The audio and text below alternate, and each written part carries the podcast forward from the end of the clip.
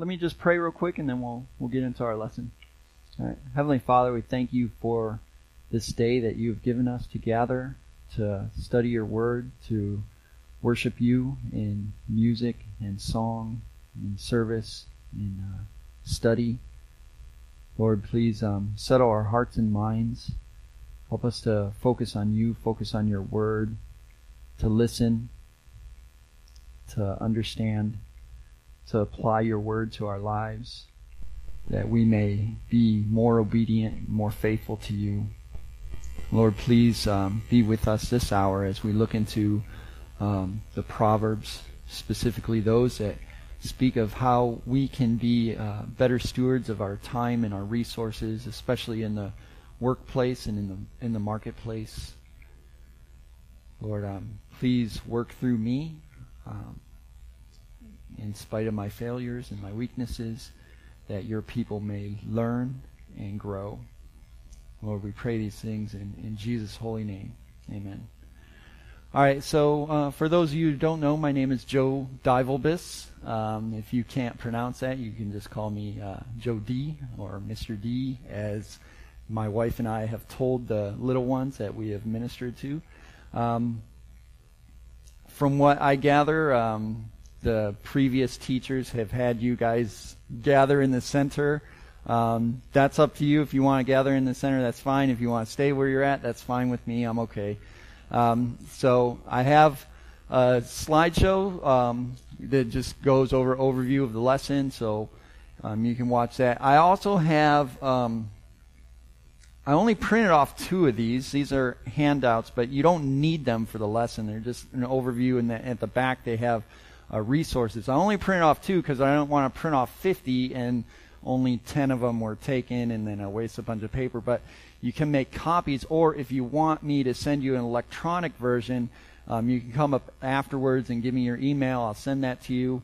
Um, the the biggest um, or the most important reason for that is at the end I have some links to some resources um, on this topic. Most of them are are sermons. There's some blog articles and a couple books that might be helpful if you want to do further study.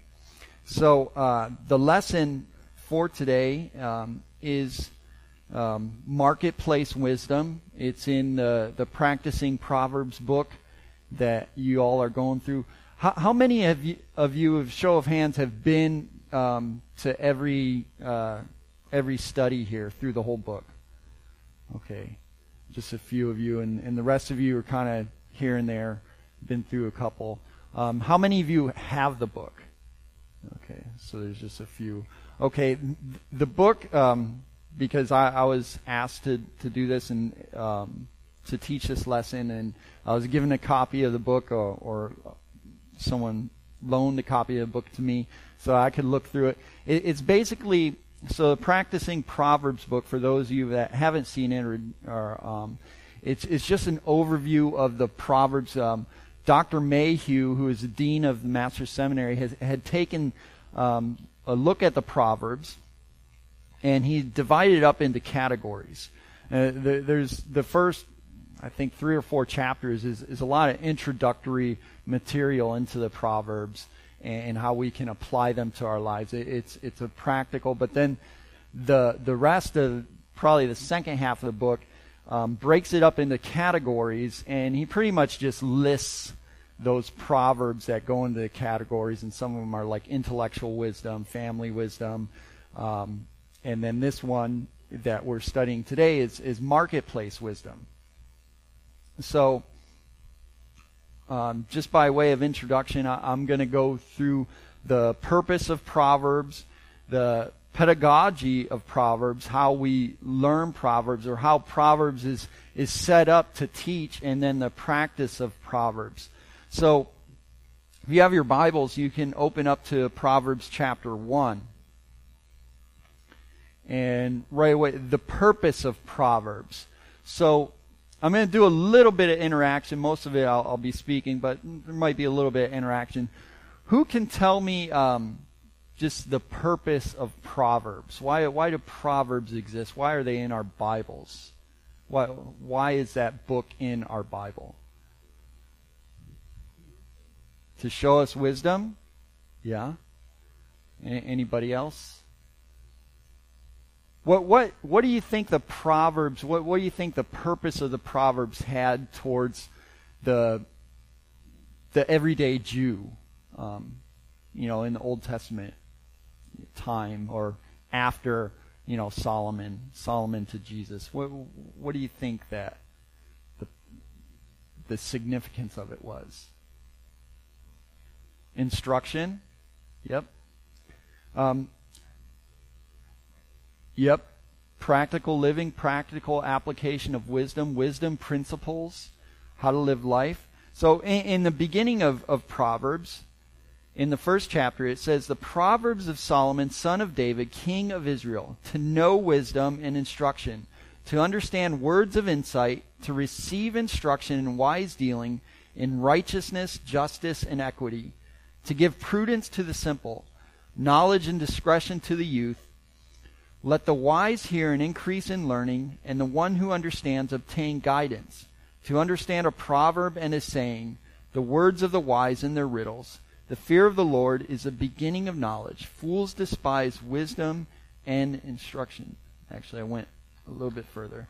So basically, um, verses 2, 2 to 6 set out the purpose uh, of these proverbs. And who, who's familiar with a catechism? You know what a, catechism is. A, a catechism is, is usually just a set of questions and answers that you use to to teach your your children, teach your children, um, you know, just uh, tenets of the faith, um, so that they can live by faith. But there's also wisdom principles. Um, Proverbs is is somewhat of a catechism. Um, it's it's to teach. Uh, it's primarily um, focused on young men primarily a, a father to a, a, a, young a young man, maybe maybe um, anywhere from the ages of ten to like you know uh, ten to like sixteen or so to raise him up to prepare him for the world. Um, but it's not exclusively for young men because it, it Proverbs is, is, also, as it's stated, can be used um, to for a wise man will hear an increase in learning. A man of understanding will acquire wise counsel. So it, it's throughout all of life, and it, it's not just men, but there there are as you go through Proverbs, you see some many proverbs that are specifically directed towards men, um, especially in the area of um, you know of uh, sexual immorality, um, to beware of of the harlot, to um, beware of adultery. Um, so it is kind of uh, a father to a, to a son. Um, now, uh, Dr. Mayhue on page 33 of the book says Proverbs instructs about skillfully manifesting God's character and will in one's everyday life, making godly decisions, and being so oriented to God that one's life choices always please Him. So it's it's imparting wisdom to to a, a young person, you know, but also imparting wisdom to you know uh, people of every age, so that they can they can um, manifest God's character in their everyday life um, as they go throughout their daily life. They they make make godly decisions, and so that their choices will will please God. Uh, we go to the next slide. So we want to view um, want to view all of Proverbs through through that grid. That, that it's to, to raise you up and to guide you through life so that you will glorify God in the in the small decisions. Now, as most of you, I'm sure, have read Proverbs, they're they're pithy state, statements, um, and and there's there's ways that we we learn those things. Um, you know, we don't. It, the purpose is so that it'll instruct us in godly living, so that we can apply wisdom to our lives. But we don't walk around with our Bible and every decision we make. We check. Hey, wait, let me like open up and look at a proverb and so I can figure out you know what bank to use or what job to go to or you know where to go eat or you know who to marry or you know just the the hundreds of decisions we make every day. The the way Proverbs is used, there's a pedagogy, and um, for the most part, they're principles. Most of them are principles. Some of them are are um, specific specific areas of instruction, specific things. Do this, don't do that. Um, but for the most part, they're principles. Um, but there's also persuasion. There's persuasion, and, and Proverbs has. Um, you, will see this if you read read it a lot um, from chapter one to about nine. Chapter one to nine is is a lot of introductory material. It's laying the groundwork. Um, there's more of a more of a context in chapter one to nine, and then after ten and on, there's those there's more of the pithy statements, the short statements um, the you, you see more the compare and contrast. But in the beginning, there's a lot of persuasion. Um, like in in chapter one, verse eight, it says, "Hear my son, your father's instruction; forsake not your mother's teaching." It, say, it talks about my son, if sinners entice you, do not consent. Um, onward, he talks about the the benefits of wisdom. And he's persuading him to uh, follow wisdom and to avoid foolishness. There's also pleading. There's pleading about to uh, resist the evil person, the wicked person, to not be foolish, um, to uh, seek wisdom with all your might, to seek her as as silver and gold. And then, and then there's warning. There, there's warning about what happens to the wicked person, what happens to the fool, um, what happens to the adulterer. Um, there's grave warning. But for the most part, there's, there's compare and contrast. You see a lot of compare and contrast in, in Proverbs. And so there's a positive side and a negative side. Okay, for the most part, the positive aspect of if you apply this principle of wisdom to your life, this will happen in negative. But if you do this, then this will happen. Um, principles. So we, we see a negative and a positive. There's a compare and contrast. We see a lot of, of buts, fors, ands. Um, there's some rephrasing, some re- rephrasing of of proverbs, and, and, you can see this in um, weights and measures. Uh, just for example, uh, chapter 11, verse 1, it says, a, a false balance is an abomination to the Lord, but a just weight is his delight. And then we can we can turn to uh, to chapter 16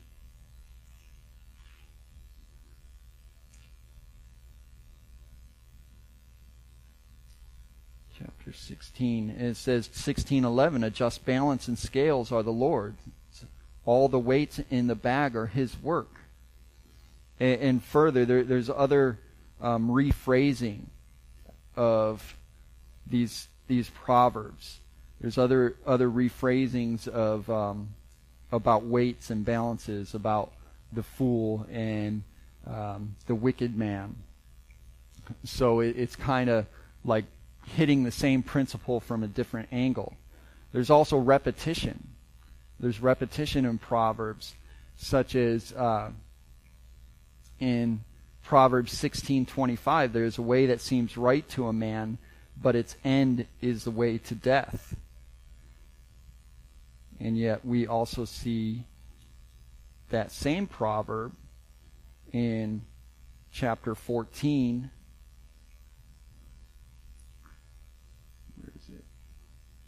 chapter 14, verse 12, there's a way that seems right to a man, but its end is a way to death. So we see these this pedagogy, of principle. Most of it is principle. There's persuasion. There's pleading, warning, compare and contrast, showing um, showing the disciple or whoever is to read the student of the negative effects and the positive effects, so that he can compare and contrast. There's a rephrasing to of the principles to to hit the proverb from a different direction. Then there's repetition. Now, how this was taught is a lot of it, like a catechism, is repetition.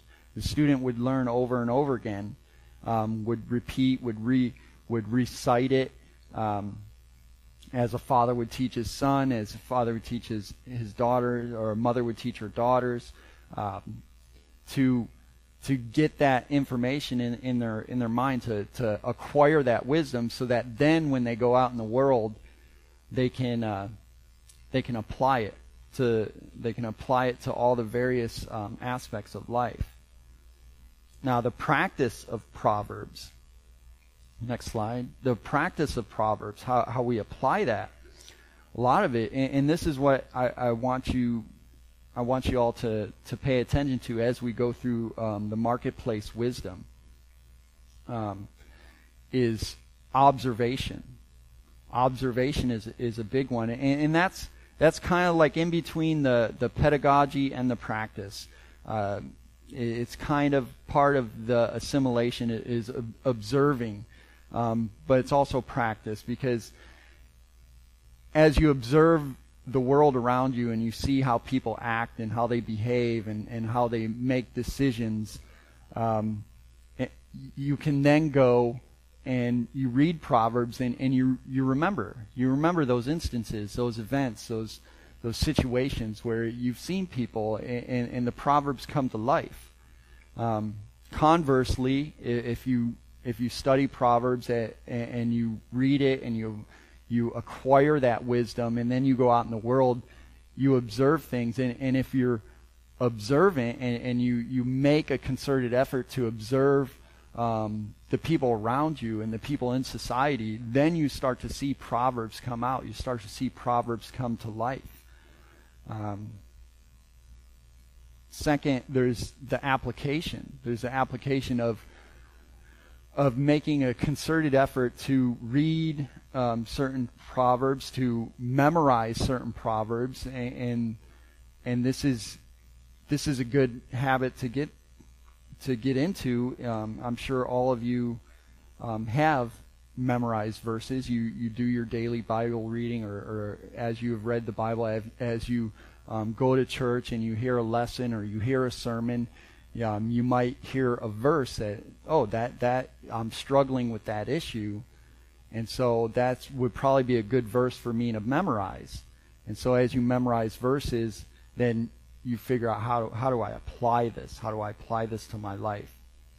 And then there's experience. Experience kind of like observation. Um, you know, we all have experiences in life, and especially in the workplace, and things that that we we do, and in in our families, in our relationships, and then as we read Proverbs, those Proverbs come to life, or, or um, they give us ideas about how we can better relate to other people, better um, order our behaviors and, and, our conduct in the world. And then finally, there's training. Um, as you have applied Proverbs to your life and you teach it to others, it it kind of um, cements that. It, it, reinforces that. As you teach others, you, are you're, you're reinforcing what you already know. You're learning. So so as you um, train children or young people or or people who are are not as far along as you are in, in your walk, um, you're you're reinforcing those aspects. So, uh, next slide. The foundations, foundations of, I put this up here, uh, foundations of marketplace wisdom, of how we conduct ourselves in our, in the workplace, and in the marketplace, in the world, as we go through our day-to-day lives. And it's, the foundations start with the image of God. Uh, we're all created in the image of God. And as we um, see in Genesis in the beginning when, when, when God created man, he created him with a purpose. And, and he created him to work. He created Adam to uh, rule over the fish of the sea and over the birds of the heavens and over the livestock and over all the earth and over every creeping thing that creeps on earth. Adam was to uh, to be fruitful and multiply and, and, and fill the earth and subdue it, to have dominion over the fish of the sea and over the birds of the heavens, over every living thing that moves on earth.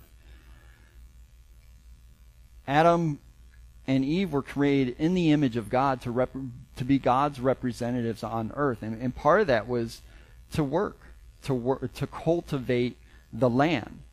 Adam was Adam was a farmer. He was a worker of the field, but he was also a scientist because God brought the he brought the the animals before him to see what Adam would name them. He categorized them. Adam was the most intelligent human being to ever walk the face of the earth until Jesus Christ came. He, he, his mind was like a supercomputer. And, and he was to represent God as God was a worker, as God created the the world and the the universe in six days and rested on the seventh. Uh, so um, Adam was to represent God in that way, and he was to work. He had work to do. Now the the second level, I put competence and contribution.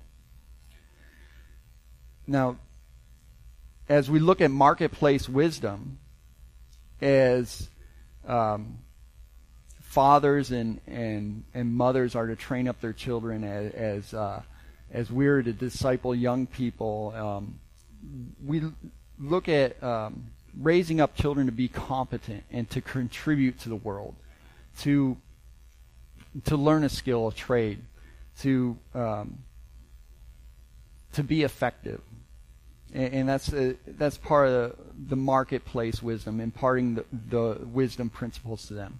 And then the next level is, is to build character. To build, not just to be effective and to contribute to society, but to ha- be a person of character. We read this in Deuteronomy 6 to, um, as, as God, as Moses had um, communicated the commands to the Israelites of, of about how they were to teach their children, the type of people they were to be. And then Proverbs 22 um, 6, uh, which I um, recall um, Mark um, talking to, if you guys learn it, it, it's not train up a child according to the way he should go, and when he is older, he shall not depart from it, or in the way he should go. It, it it's it's more of a warning than a principle. Um, if you train up a child um, according to his own way.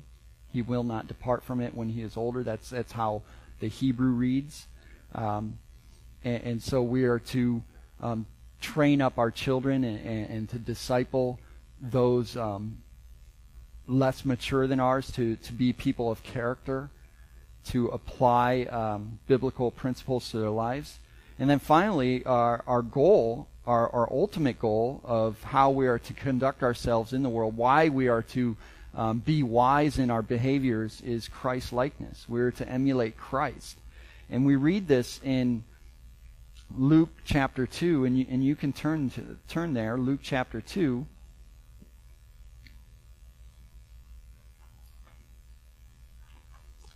And Christ was the epitome of wisdom. He was the epitome of all these principles within Proverbs. He uh, he grew in wisdom and stature and with favor and favor with men. And we read that um, in Luke chapter two, uh, verses forty and following. And the child grew and became strong, filled with wisdom, and the favor of God was upon him. And then we see this this scene of when he was in the temple when he was in the temple and uh, all the all the people were, were coming they, they were amazed at his understanding and his answers. And then in verse verse 52 it says and jesus increased in wisdom and in stature and in favor with god and man. Jesus epitomized the proverbs. He he uh, from the time he was 12 until his public ministry uh, which began when he was age 30, you know, the Bible doesn't. We don't. We don't know. It doesn't specifically state what was happening, but we know he was. He was wise. He he grew in favor with God and man. He was the epitome of a faithful Jew. Um, he had a job. He con- he contributed to society. He was a man of character. He uh, he had a trade. He epitomized all these proverbs that we will be looking at. And so that that's who we're we're called to emulate, as Colossians 1:28 says that we uh, we teach and admonish every man that that we may present them mature in Christ. So categories, these categories that we'll go through of the marketplace wisdom that uh, Dr. Mayhue has has kind of divided up. So we have integrity and dishonesty, surety, which is guarantor or um, co-signing for someone, putting up a pledge for somebody, truth and honesty, wealth, riches, prosperity, poverty, and then work and labor. So we're not going to go through every one of them that are in the book. Um, we, we don't have time to do that. But as I go through these, I, I want you um, to look at the, the pedagogy and look at the practice. And uh, we'll do some interaction. Uh, next slide. So,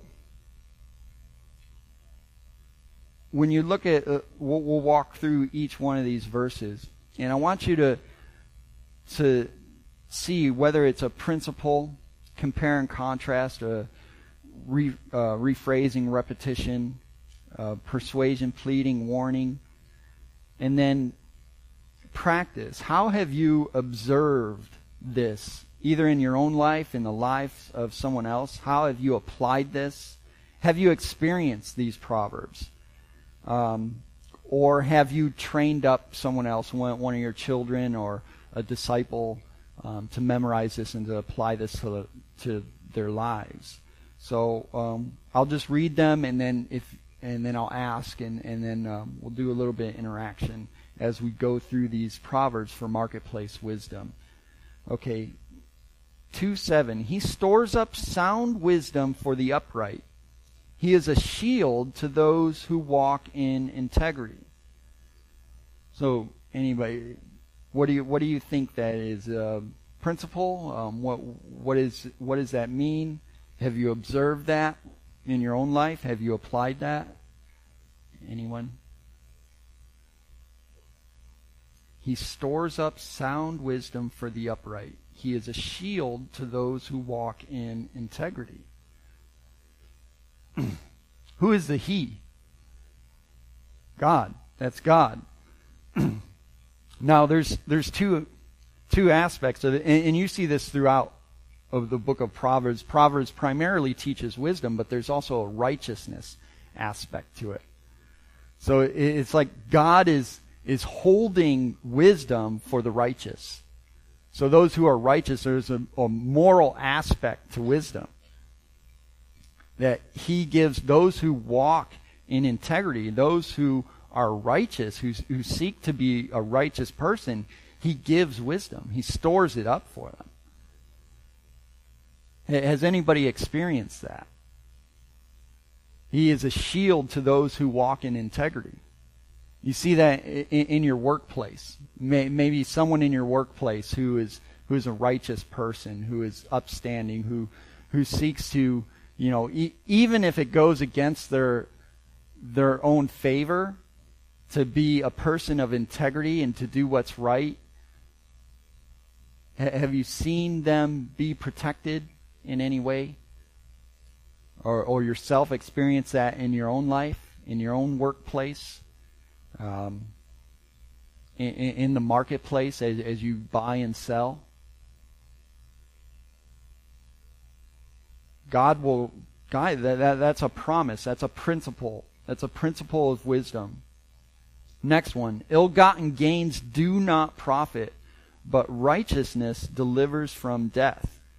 It's also kind of in the same vein that there's um, righteousness delivers from death. It, almost like the, the righteousness will, will guide you, it'll, it'll, it'll help you um, righteousness will protect you. But the ill-gotten gains, usually, uh, you know, you think of the get rich quick or the um, scheming or um, selling something to somebody that's um, you know you overpriced or you know it, it's it's uh, not worth what you know you're selling it for. It's an ill-gotten gain. In the end, does not profit. Has anybody ex- ever experienced that or seen that in someone else's life? Someone tries to sell something or, or get rich quick, and, and in the end, it does not profit them. It turns around, and and sometimes they they gotta pay more, end up paying more. Um, I, I've heard of. Has any, anybody know a bondo? What bondo is? Bondo. You you kind of put it on a car. You can cover up the bumps and the scratches and the paints, and it's like this uh, ceramic, almost like a plaster of Paris um, type thing. Uh, well, I remember growing up. I remember a, a, a guy used to tell me about how when he was young, when he was a teenager, he used to take old cars and he used to put that Bondo, cheap Bondo on, cover up the dents and the scratches and stuff, and then sand it off and paint it and make it look like it's brand new, and then sell it way more than it's supposed to be. Well, you know, I I don't recall him ever getting caught. Um, said one time he, he, he got caught doing that. Um, but in the end, um, I mean, he was always a, a charlatan. You know, and, and, and the, the charlatans in life you'll see, you know, they, they might get quick, get rich or, or make money quick, but in the end, it, it does not profit them. It, it's those who are righteous that, that will, in the end, profit. Um, next one, 10, 9 to 10. He who walks in integrity walks securely, but he who perverts his way will be found out. He who winks the eye causes trouble, and a babbling fool will be ruined. Anybody want to take a stab at, at this? What, what what's the principle behind this? What is this talking about? There, there's a compare and contrast. Yeah, there's definitely a compare and contrast.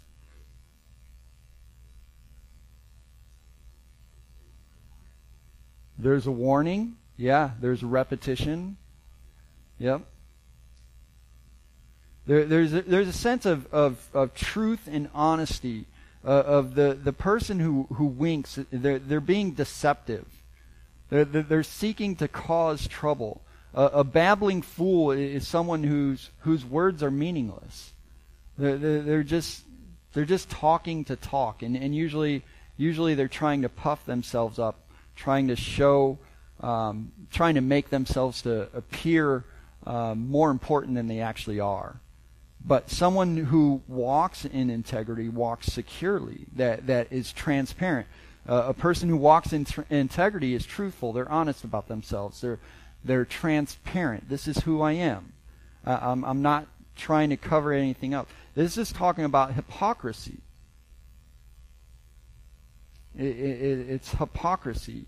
And, and, especially, you know, you, you, you can apply it in the marketplace, in the workplace. Someone who, who's trying to kiss up to the boss, trying to make themselves seem like they're better than they really are, better th- at their job than they really are, who, who's who's selling, always selling themselves, versus the the person that is just quiet and honest and a professional that's just seeking to do their job with excellence, even though if, if they're quiet and, and the boss might not notice them, over time Time and truth go hand in hand. Over time, they will be found out and they will be awarded for their integrity.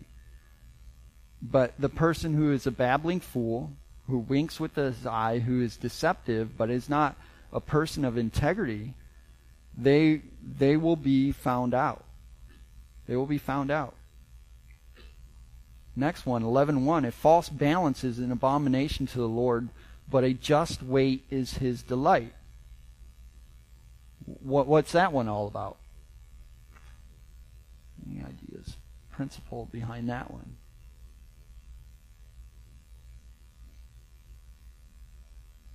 To be a person of integrity. The false balance, and Um, for those who don't know, um, uh, back in, in that day, um, goods were, were sold. They were weighed, and, and still many many parts of the world is still done that way. Um, we we go buy produce at the at the at the grocery store, and and um, you buy bulk produce and you weigh it out. You weigh it on a scale, but in those days, and in most parts of the world, when you go buy something, you barter. You barter with uh, the merchant, with the salesman in, in a big marketplace where there's people buying and selling goods. You barter, and and sometimes their scales would be off, or, or they would cheat you. Um, you can think of uh, loaded dice. Um, it, it's it's dishonesty.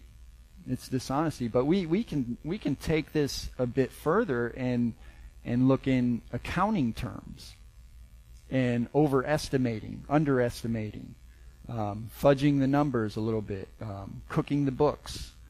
Um, it's an abomination. But just weight is his delight. What, whatever the outcome is, to be honest with the numbers, to be honest with the weight. 11.3 The integrity of the upright will guide them, but the crookedness of the treacherous will destroy them. Any comments on that one? That's a warning. It's definitely a warning. It's a warning. There's also a compare and contrast of the upright. There, there, there's something I want to point out here. There's objectivity and subjectivity. In other words, the integrity of the upright will guide them. It, it, an upright person, a person with integrity, is living according to principles. They're, not veering. Um, but even if, if you look at the two words crookedness and treacherous, that's almost like the way is not straight. It's crooked. Their, their way isn't straight. It's not according to any principle. It's treacherous. It's devious. It's whatever works. The ends justify the means. Versus the integrity, integrity of the upright, it, it, it's not about the ends. It's about the principles. And so there is a compare and contrast. There's a positive and a negative. And 12.5, the thoughts of the righteous are just, but the counsels of the wicked are deceitful. Has anybody ever experienced this, observed it in your life? You think of, of counsel, of, of worldly wisdom um, from from friends who are or coworkers who are unbelievers, and they're they're giving you um, counsel. Oh no no you need you need to to sell that sell that um, to this person and, and charge them this much, or or um, buy this or um, this is how you get ahead in the, in the workplace, or this is what you need to do in this relationship. Um, but the thoughts of the righteous are just. They're always always thinking about what is right, what is just, what is fair. They're they're not thinking about how, how to get ahead. But the wicked are always no, no, you want to do this. You want to you want to get ahead. Okay, so we'll then the next next two slides. We'll go to um, Move on to surety. Guarantor. And this one's six one to five. So so this is this is putting up a pledge, being a cosigner, vouching for someone. My son, if you have become surety for your neighbor, have given a pledge for a stranger, if you have been snared with the words of your mouth, have been caught with the words of your mouth, do this then, my son, and deliver yourself. Since you have come into the hand of your neighbor, go, humble yourself, and importune your neighbor. Give no sleep to your eyes, nor slumber to your eyelids. Deliver yourself like a gazelle from the hunter's hand, and like a bird from the hand of the fowler. Can anybody guess what this is all about? An idea. Surety, being a guarantor giving a pledge for a stranger. in, in our day and age, we there, there's very few examples. The one example that comes to mind is co-signing for a loan for somebody, co-signing for a car or or whatever. Um, in that day and age, um, being surety, it, it, it, was kind of the same way. It was mostly had to deal with loans. Um, it, if you were surety for somebody, um, a friend, and, usually what, what this this passage is talking about is the the father is warning his son about being being overly generous, um, being you know a, a, good person, but also being foolish, being oblivious, being um, gullible, unaware. Um, someone comes up, hey, hey, can you just put up your pledge for this? I, I need this loan for this house, or for this um, piece of farm equipment, or for um, this mule or this donkey or whatever it had to be in the in the ancient world. Um, you know, this guy is is going to sell this to me, um, this plot of land or whatever, and, and he has a good price. I, I've negotiated a good price, but I don't have the money right now. I will I'll have it in a month. If you can just like give him a pledge, and usually a pledge would be a cloak or something, some personal possession that the young man would give or somebody else would give for their for their friend. Yeah i pledge for this person that he's good for it. He will pay. And the father is saying don't be foolish. Like that, that's you know you seem like you're being generous like you're being a good person but you will be snared. You will be caught.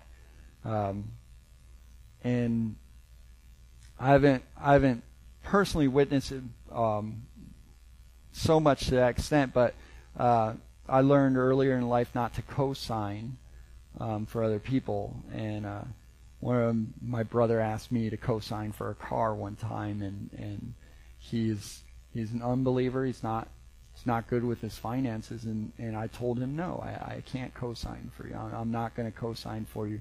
And then he turned around. Well, I remember Dad co-signed for you for a truck and mm, years ago, and I was like, you know what? I wish he wouldn't have because I, I would have learned to save my money, to be more disciplined, to be more diligent.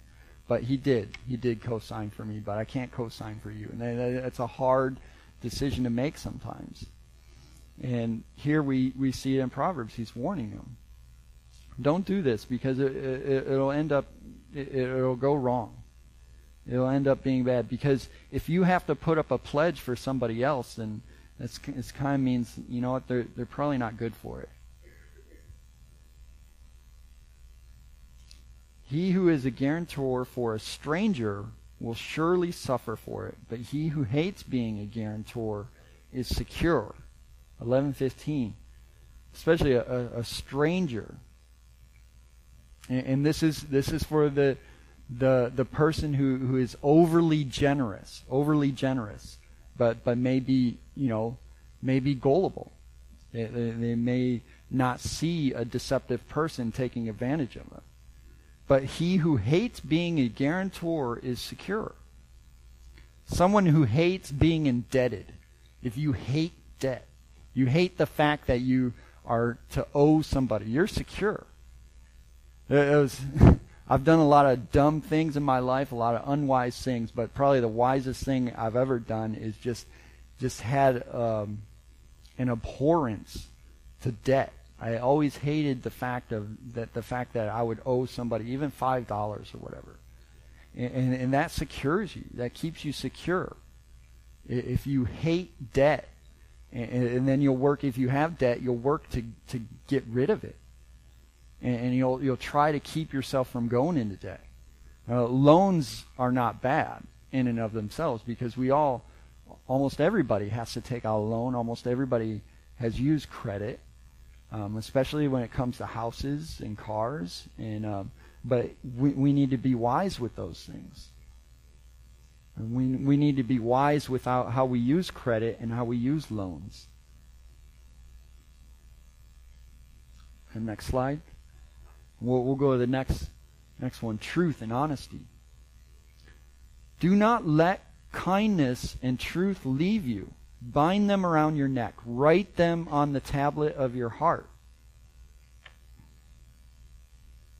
So, what, what is this? What, what category does this fall into in, in the pedagogy and the practice? How persuasion. There's persuasion, rephrasing. There, there's a principle. Yeah. How, how have you seen this, or has anybody seen this um, work out in your own life or in someone else's? Have you observed it? Have you applied it? Kindness and truth. This is this is hand in hand hand um, two principles because because you can, especially in our circles, um, you can be um, truthful, you, uh, especially when it comes to the Word of God and it comes to um, living by by sound doctrine and living by the Word of God and and proclaiming the Word of God and teaching other people. But if you do so without kindness, a lot of times it'll fall on deaf ears, or you can be looked at as a hypocrite. But certainly in the in the aspect of marketplace wisdom, kindness and truth. Kindness and truth, the way you interact with coworkers, the way you, um, who has ever evaluated somebody? You ever, you ever have a, a performance evaluation at work? You evaluate somebody, and and you have to tell them the truth about where they stand, their performance, how they're doing. And if you haven't evaluated somebody, you may have been evaluated yourself and somebody's come to you and, and they've had to tell you the truth. And sometimes, you know, people will either skirt around the truth because they don't want to be unkind, or they're harsh with the truth, and, and you're just you're you're destroyed. Or sometimes you can destroy somebody else if they're, hey, listen, you know, I, I I've seen you. You're late all the time, or you know, you're you're just you're slacking off at work. Your your your your breaks are too long, or you know I, I know you can do better. You're smarter than than um, what you put on, and um, you know when when those um, interactions happen between a superior and a subordinate, kindness and truth. Uh, as a as a young lieutenant in the in the National Guard, I, I remember um, there was when, when I was going through an airborne course, and there was a retired infantry colonel, a Vietnam vet, that was serving in the chapel, and and I, I would sit with them and um, talk with them about mostly about ministry, but he gave me a, a, a bit of wisdom for leading troops, and he said, "Give them truth and hope." He's like, now, now you can't give them truth without hope, and you can't give them hope without truth. You need to give them both, truth and hope. You, you need to be truthful about the situation that, that is laid out in front of them, about the mission or about um, the training or about what's going to happen, e- even if it's tough, even it's, if it's hard. But you also need to give them hope that, that they'll be able to get through it and conversely, you can't just give them hope that everything's going to be all right without giving them all the details that they need to know to complete their job. Kindness and truth. Okay.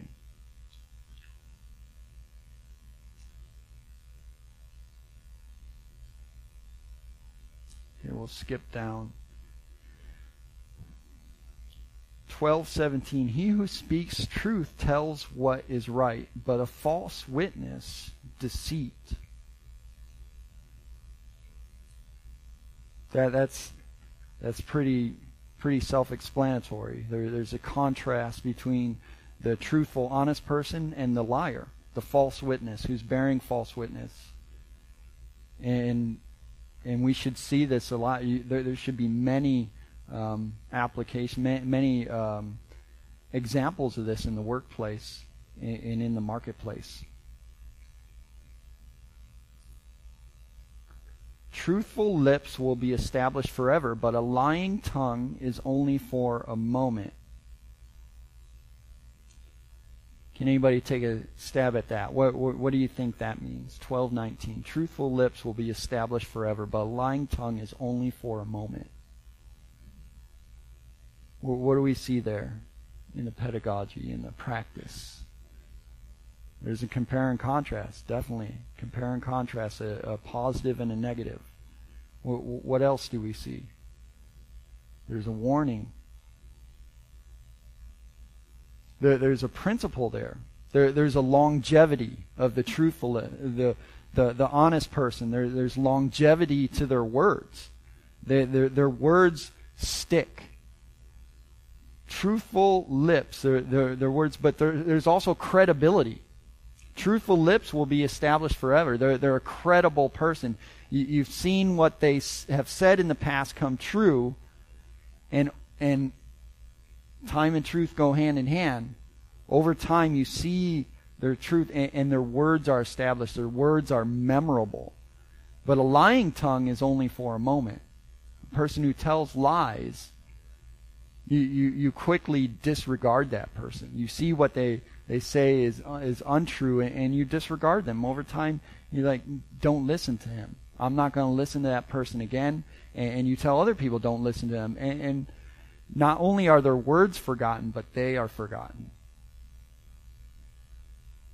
because it, they're only for a moment. They're fleeting. There's nothing substantial to that person. Truth and honesty. We're getting getting short on time, so I'll, I'll just cruise down to the, next one: wealth, riches, prosperity, and poverty.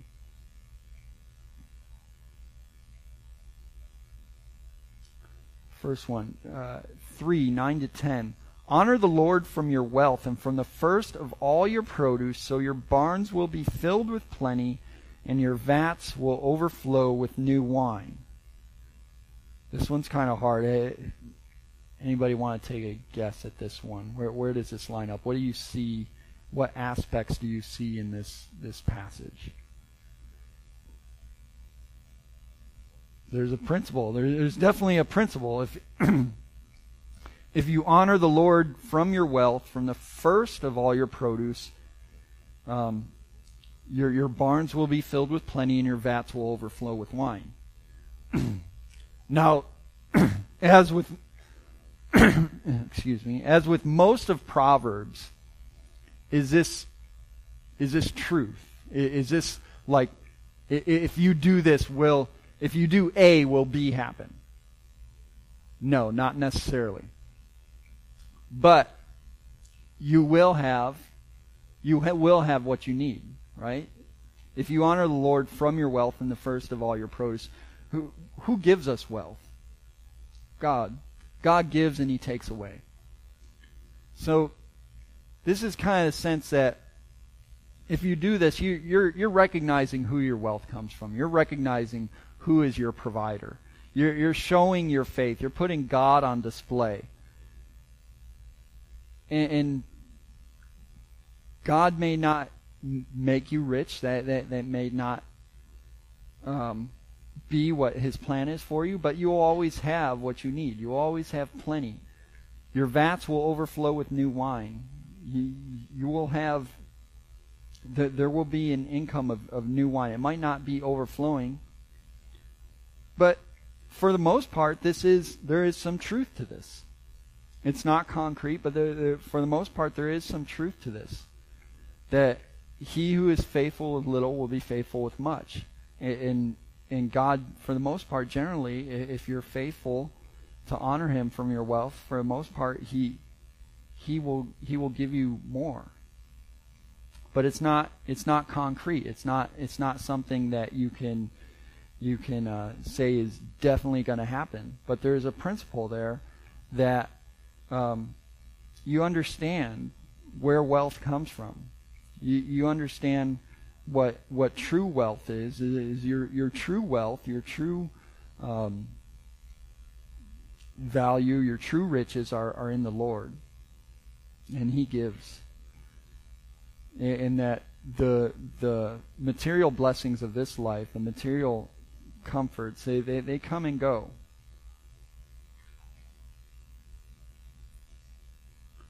We'll go to the, the next slide.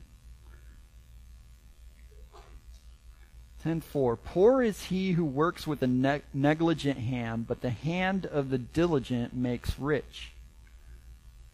It's another one. Is this, as with the, the one before it, is this, can, can you bet on this happening? Is this always true? It's not always true, but is for the most part is a, is a principle that we can live by. Um, there there are. Has anybody seen a rich fool? Or uh, you see a lot of them on TV, and then the yeah, there, there, there's there's rich fools. There's there's people that that, that get rich that are foolish, and, and and some of them you know continue to be foolish and continue usually celebrities. Um, but but there there is a principle there that you know if you are diligent, you will you will become rich, not filthy rich, but you, you know you, you will you will have enough. You will have enough, and, and and more often than not, more than enough. 11:4 Riches do not profit in the day of wrath, but righteousness delivers from death. As with the rest of Proverbs, there's this, there's this link between righteousness and wisdom. And the wise person, the wise person seeks to be righteous. Their, their, their wealth, their riches are in God, and they seek to be, they seek righteousness.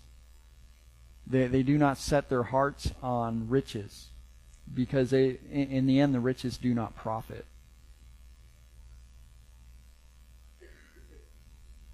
11:28 He who trusts in his riches will fall, but the righteous will flourish like the green leaf. Has anybody ever experienced this? Has seen this, observed it in somebody else? Somebody who trusts in their riches, their riches are everything, their possessions are all that they are, and and yet a righteous person who may not have as much is happy, is flourishing, is abounding. And yeah. And the Great Depression. People who would give, I, I remember my my grandparents. Um, they they would. Uh, my dad always said about how they grew up in the Great Depression. They would give. They they would they would always support, and and, and the people who who got by were the ones that would would always be willing to help somebody else out because they knew that they needed help. And so they, they, they couldn't let anybody just go hungry. And so they, they were they were righteous. 13:18 Poverty and shame will come to him who neglects discipline, but he who regards reproof will be honored. Uh, what do we see there? Poverty and shame. Poverty and shame to him who neglects discipline. Yeah, that's that's definitely a warning. How, how, can we apply that in the workplace? We've seen that in the workplace or in the marketplace. Poverty and shame comes to him who neglects discipline. Someone who doesn't listen to his boss. Someone who um, fails to heed the warnings of the boss. Someone who is not self disciplined um, there's there's shame of losing a position, of being demoted, of losing a job. But the one who regards the reproof, the one who takes the correction, who seeks correction, they, they, they will be honored. I've seen that several times where um, you've had a person who wasn't so much um, a talented worker or a stellar performer, and yet they're willing to take correction, they're willing to receive instruction, and then over time, they, they, they turn into a success, a success story in the workplace. So, you know, I, I remember when this person first came on the job and they were just in shambles. And yet they stuck and they listened and they, they accepted instruction and they grew and now they're the best employee and yet the one that's that's prideful and thinks they, they, they know it all. They know, they know what to do. There's poverty and shame.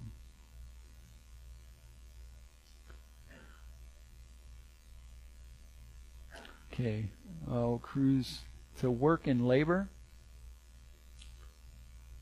Work labor. And I'm just going to do one more and then I'll end. Um, 12:11 He who tills his land will have plenty of bread but he who pursues worthless things lacks sense. What do we see here? The one who tills his land versus the one who pursues worthless things. There's compare and contrast. There's a warning. How, how, how do we apply it in our world? Yeah, you don't work, you don't eat but worthless things. What do you think worthless things is in our day and age? Gamers, fantasies, yeah, um, pursues pleasure, um, spending all their money on just useless things. Um, always have to have the the next gadget, the next toy, um, and the the get rich quick schemes the um, going after business opportunities without doing all their research. And yet, the one who is diligent to just do the simple things and, and do his work, and um, he'll he'll always have plenty. He'll always have plenty, Ra- rather than the person who is discontent. There's, there's a sense of discontentment here. There's contentment versus discontentment being content with your job and your position in life and where God has placed you versus always being discontent, always looking to try to get a leg up, always looking for the next best thing. But the person who is diligent and content, this doesn't mean that we can't change jobs or look for a better employment or better ourselves, but it, it, there, there's a sense of, you know, how content um, we are versus you know whether or not we're discontent. So I just want to close now. Um, we went through some proverbs. We went through um, you know the foundation. We went through the purpose to teach us wisdom, to instruct people. We went through the pedagogy, of the principles, persuasions, pleadings, warnings, the compare and contrasts, the repetition, and you can apply these proverbs to your life by um, going through them, by reading them, by repeating them, and, and observing the world around you and how those specific proverbs fit in there, um, fit into your life, and, and, you experience these things. But you have to be in the Word and you have to, you know, apply them. And now, Proverbs is a big book, and and you know, may um, most of us probably couldn't memorize all of it and apply all of it to our lives but but we can read through it. We can pick out a verse here and there that applies to our specific situation and memorize that and see how that applies to our lives. When we read through it, we can think about our world and our situation, our workplace, and our um, and the marketplace and how that applies. But I just want to I just want to close with this. Um, Matthew five thirteen says, "You are the salt of the earth." But if the salt has become tasteless, how can it be made salty again? It is no longer good for anything except to be thrown out and trampled underfoot by men. You are the light of the world. A city set on a hill cannot be hidden. Nor does anyone light a lamp and put it under a basket, but on the lampstand, and it gives light to all who are in the house. Let your light shine before men in such a way that they may see your good works and glorify your Father who is in heaven. In the Sermon on the Mount, Christ is talking to the disciples, and he, he's he's telling the disciples, "You're you're the salt. You're you're you're bold and and and taste tasteful. You you have you have taste. Um, you, you you have seasoning, um, but you're also uh, a preservative against the decay of the world, and you're a light, and you're supposed to shine as a light. And this is who we are to be in the marketplace and in our workplaces." We're to be salt and light.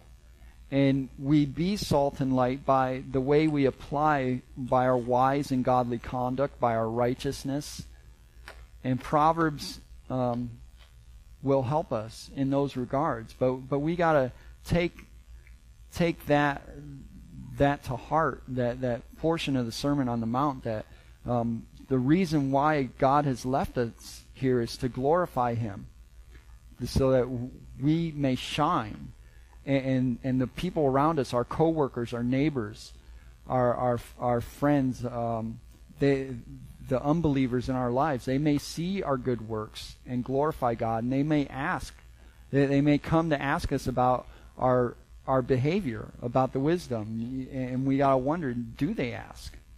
Do they ask us? Do they see our wise living?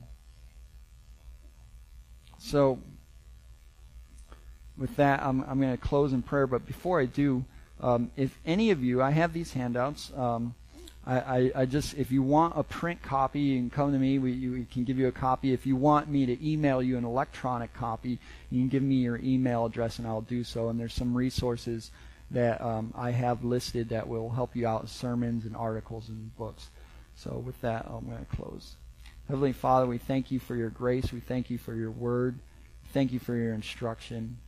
That you did not leave us to um, figure out life on our own, according to our own um, thoughts and desires and motives, but you give us wisdom, and wisdom cries out if we would only search for it. Please um, give us a desire for wisdom. Help us to apply wisdom. Help us to remember the things that we have learned. Um, and as we go through our lives in the workplace and the marketplace, um, please bring those um, principles of wisdom to mind that we would apply them to our lives and that we would truly be salt and light and shine as lights in this world. It's in Jesus' name we pray. Amen.